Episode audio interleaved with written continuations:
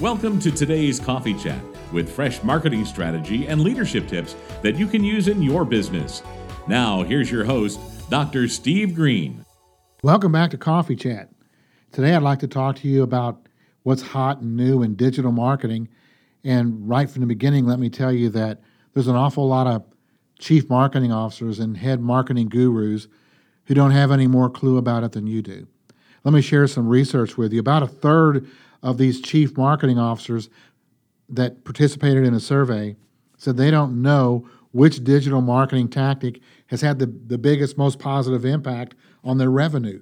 And after all, that's why we do this to improve revenue. This report was done by Web Marketing 123.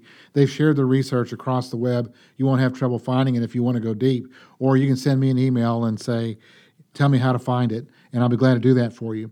But the essence is let's consider these digital elements email, SEO, paid search, social media, display advertising. Let's just take that five. What do you think's number one in that group?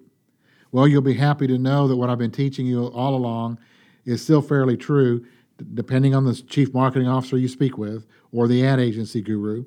The number one most used digital marketing tactic is still email with 19%. There's another 19% uh, that say SEO is still it. But when we get to paid search, it jumps up to 24% as people consider what they think is the most successful. They'd rather pay for an ad and have it hit a certain demo and get the results from that and believe that that's better than email or SEO. I'm not sure how I feel about it, and I'm not sure that they know anything about how they feel.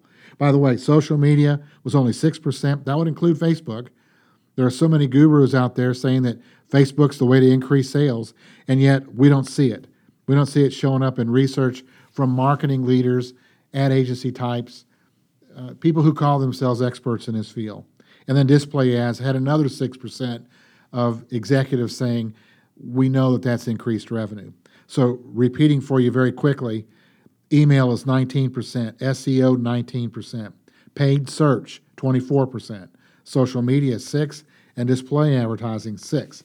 Now, this research was done to about over 1600 marketing professionals.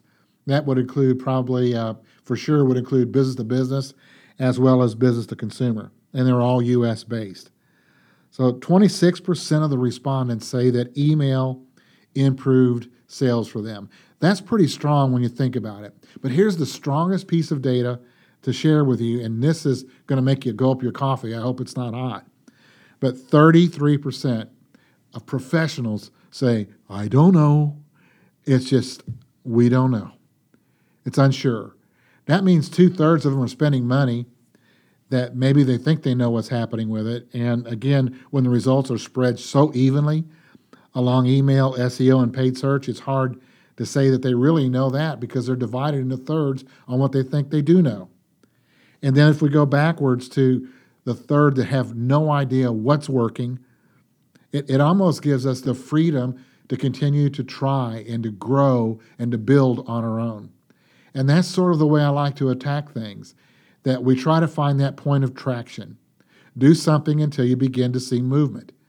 Be able to measure it. You know, I've taught you many times of the importance of testing. Run something and that you can test, get the results back from that, and scratch your chin, hold on to that data set, and try something else. Look for what it is that provides traction that begins the traction defined to me is response. I've got a response, I've got a click through, I've got a connection to a website, a splash page. Something has happened, and I can measure it, I can see it, I can point to it. I think that's a reasonable definition of traction. So, what I'm going to recommend to you is that you stay very consistent inside of these three or four areas. I wouldn't give up on Facebook, although they're making it very difficult to make it work.